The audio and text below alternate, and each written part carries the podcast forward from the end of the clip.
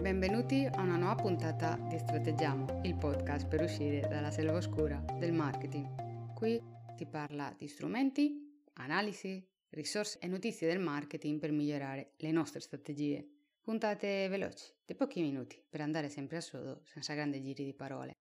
Ma prima di iniziare mi presento.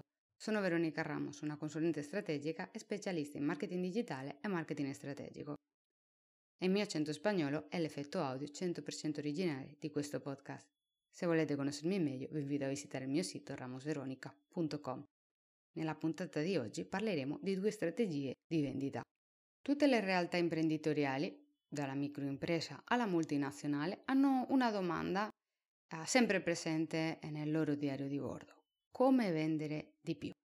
Bene, oggi vedremo due strategie che aiutano a vendere di più o anche a vendere meglio. L'upselling e il cross-selling. Iniziamo dall'upselling. L'upselling è una strategia di vendita che si applica prima che l'acquisto del bene o servizio sia finito.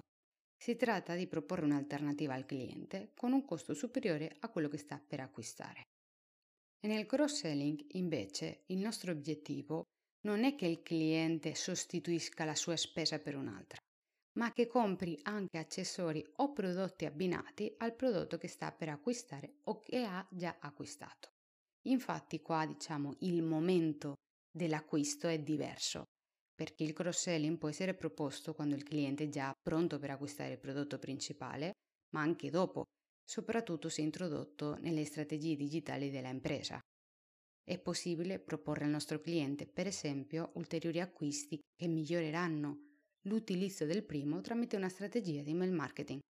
Queste strategie non sono nuove e anche se sono applicate in molti negozi online, sono strategie valide per negozi locali, alberghi, vendita di servizi. Lo scopo non è solo vendere di più e basta, ma possiamo utilizzare per far conoscere altri articoli presenti nel nostro catalogo, di nuovi arrivi, presentare servizi minori che però aumentano l'interesse del cliente nella nostra realtà. E fin qui la puntata di oggi. Ci ascoltiamo la prossima settimana con una nuova puntata e se avete dubbi o domande sulle puntate del podcast potete scrivermi nella chat che trovate sul mio sito ramosveronica.com.